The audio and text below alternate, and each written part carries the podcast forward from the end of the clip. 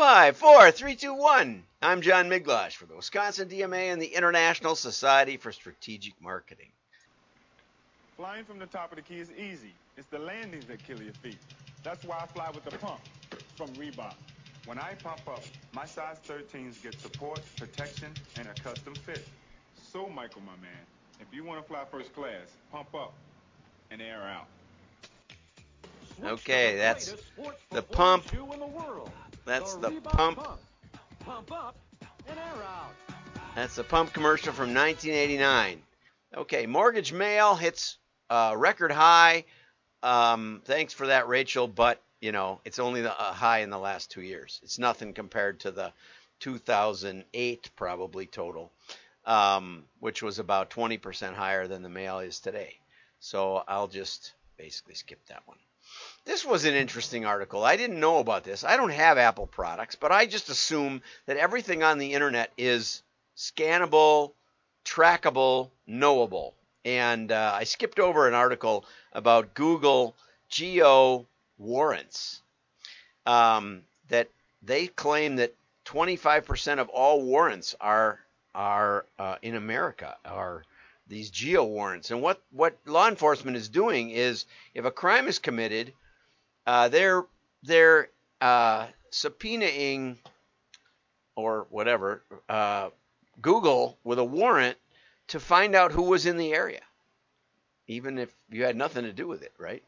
And um, you know, if that's all they've got, if you're the, if you have a questionable track record and are uh, in the area, and I mean, it's like okay, you know, but it, it's sort of like now we start with you guilty. So there's a lot of people complaining about that. Well, this is even more interesting.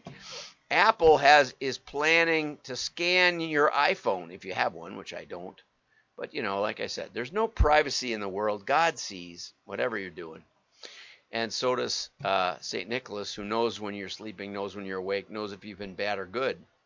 So be good for goodness sake. I always say that.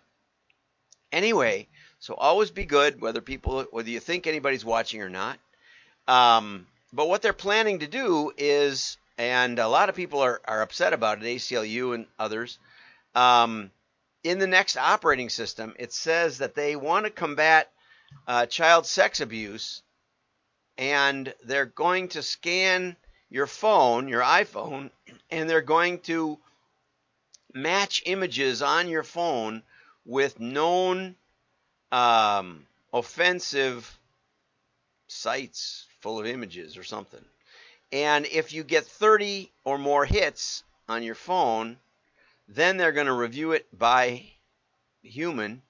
And then if they deem that these are inappropriate photos uh, or illegal photos, then they'll notify the National Center for Missing and Exploited Children, which will alert the authorities. The tricky part is, is that once they put this capability on your phone, uh, they could scan it for, um, you know, let's say you were out in Minneapolis last summer watching the riots, and you were just thinking it's a, you know, I mean, I remember being about eight or nine years old, marching with Father Groppi uh, downtown Milwaukee. My dad took me down there, and we marched around and imagine if that got violent, which it didn't, never did. Um, it was a it was a racial protest basically, and um, and uh, you know nowadays pictures of that could be compared with your location. I mean, with your with your pictures, if you took pictures, and um, and you could be fingered for being part of the of the crime instead of being part of the audience of the crime. Uh, basically, it's a, what the end of the article says is um, it could easily be repurposed for surveillance or censorship. The design wasn't restricted to a specific category of content. So all you need is to compare whatever's on a phone with a with another set of content. Uh, and you know it could be your family and who you're connecting with and it could be anything according to the people at apple uh, anyway so something to think about another reason to be careful with your digital media And I've got a great article for Monday about about print and how print beat uh, social and Facebook. We'll put Facebook in a different category, and on recall and on ROI. And uh, fascinating. We'll get into that next week. Um, so now I want to get over to Mark Ritson. Adidas sale of Reebok makes strategic sense all around. And and and you know again, this isn't my field what Re- Reebok should be doing or what Adidas should be doing, but the reason I like Mark is he generalizes it and makes it apply to just about everybody.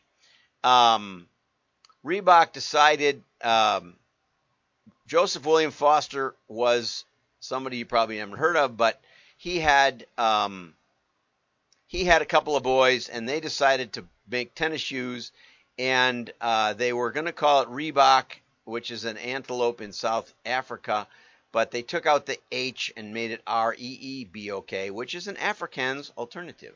So that's kind of cool.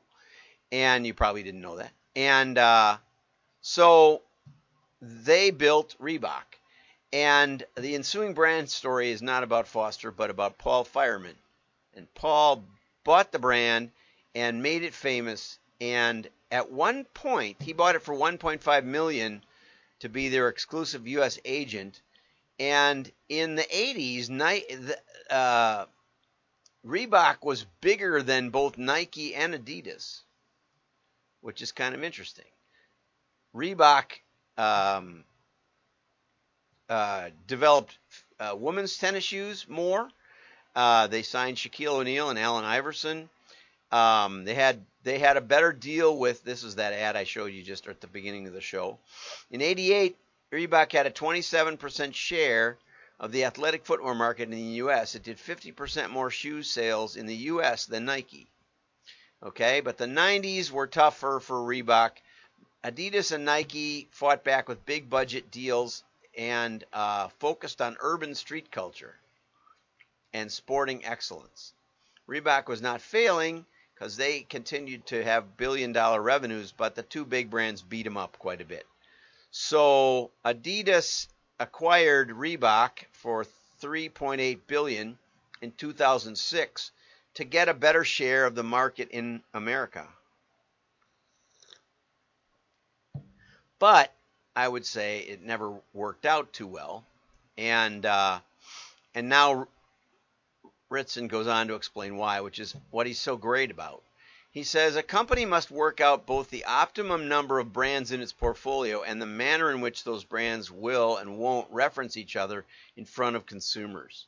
There's this idea that there's going to be all of these economies of scale. We only need one accounting department. We only need one. Uh, we only need one production. You know, operations, COO, CFO, all of that. The problem is, for most companies is that their branding eyes are bigger than their management bellies. What I mean is that every company sees the advantages of operating multiple brands, revenues, synergies, shared costs, and scale. But almost none foresee the operational challenges that ensue before any of these advantages might be attained.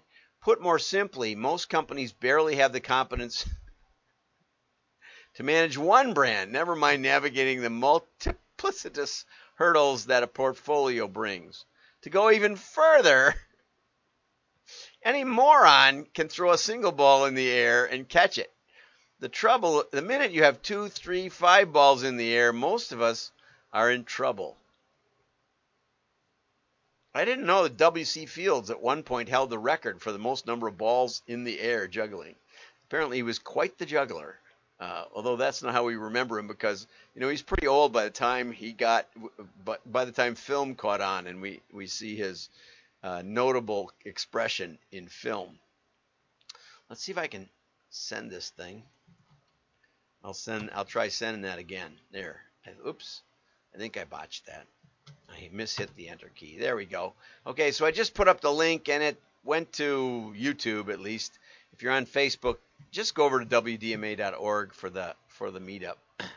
Anyway, when you try to when you try to put that extra one ball, they all come tumbling down. Not just one, but all, right? And I know enough about juggling to know I've dropped them, them all most of the time.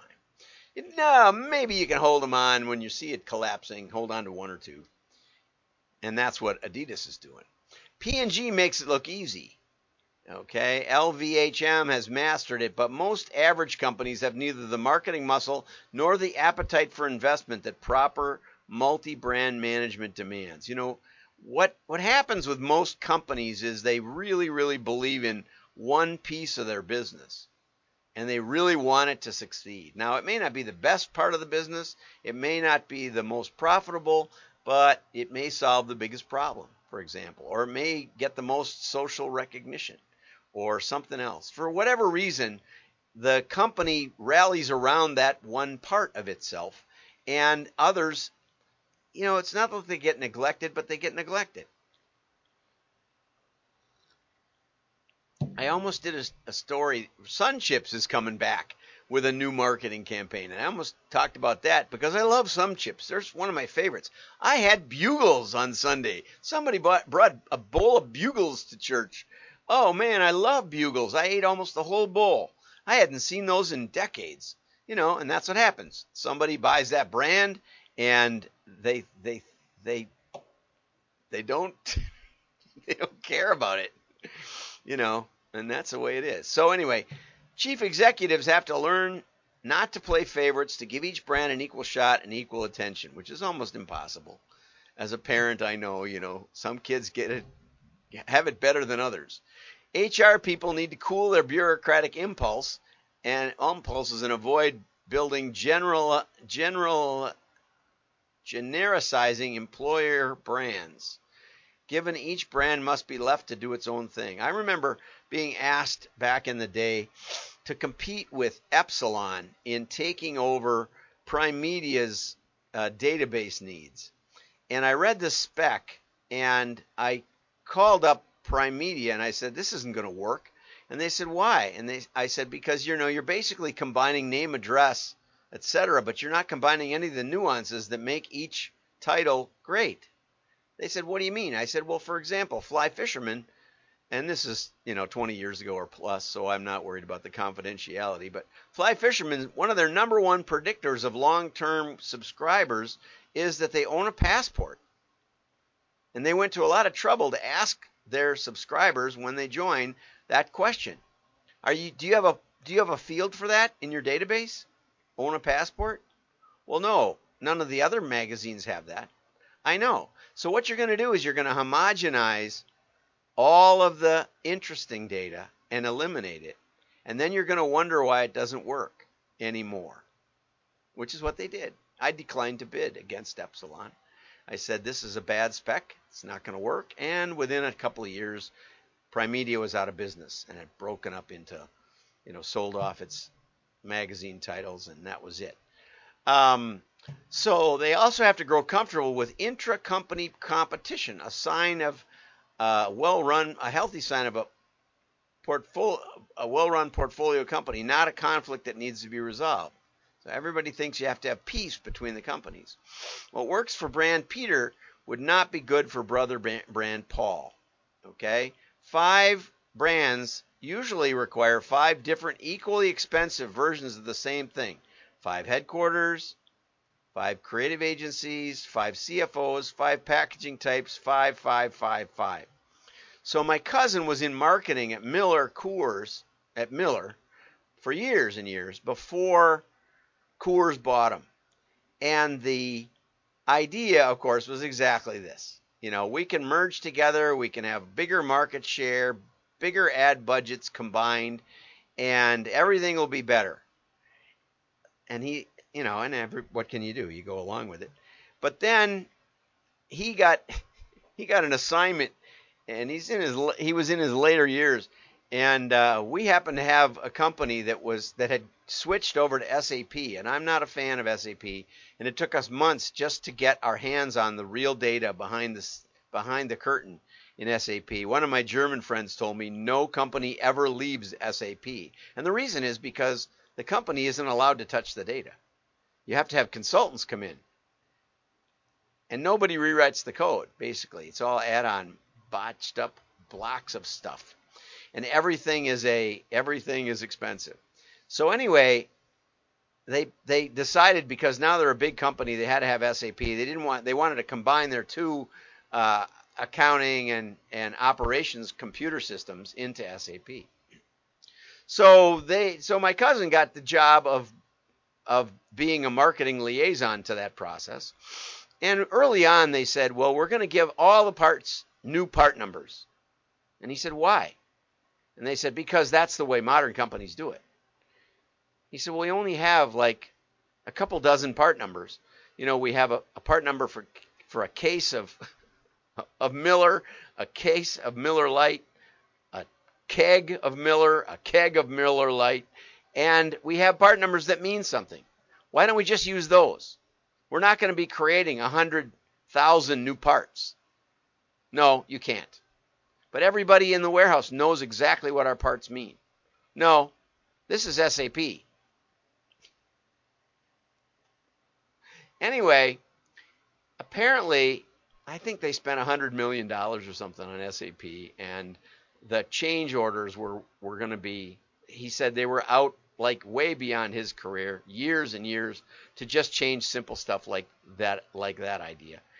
And he said they would take down, the consultants would take down, make notes of every change anybody suggested, and give it equal weight to the, to the, uh, you know, whether and and he would ask questions like, "Well, wait a minute, how many of those do you do a, a month?" "Oh, two. So you want us to change the software because you do do it twice a month? Why don't you just do it? Just write it on the packing slip. you know, but there was no sense of that. And finally he retired. but this is the kind of thing that happens is that you get all kinds of bureaucracy in trying to join them together and it doesn't work out. So Ritson goes on, and I'm now. Uh, the trick is to draw the line between back of house savings and front of house independence in the perfect place. Smart companies like Adidas are capable of grasping this before they drop all their balls, and so they so they sold Adi- Reebok for 2.5 billion, and everybody at Reebok cheered apparently, uh, which is quite a bit less than the 4 billion they paid for them back in 2009 the CEO is a licensing veteran who appraise, manage, and maximize multiple brands, a juggler, in other words, and he's like, yay. the attractions of focus are particularly are partially phys- uh, fiscal, but they're mostly strategic. Reebok finally gets to play its own game again, and and what Reebok really needs now is a separate organization that's global, dedicated to the Reebok priorities. After 15 years, Adidas and Reebok have finally worked out that finally worked out to their mutual benefit and they move forward alone. So, if you're trying to build six businesses at once, which I kind of tend to do, maybe you should pick one and run with it. Have a great day. Like and share. Your friends will know you're smart. Bye bye.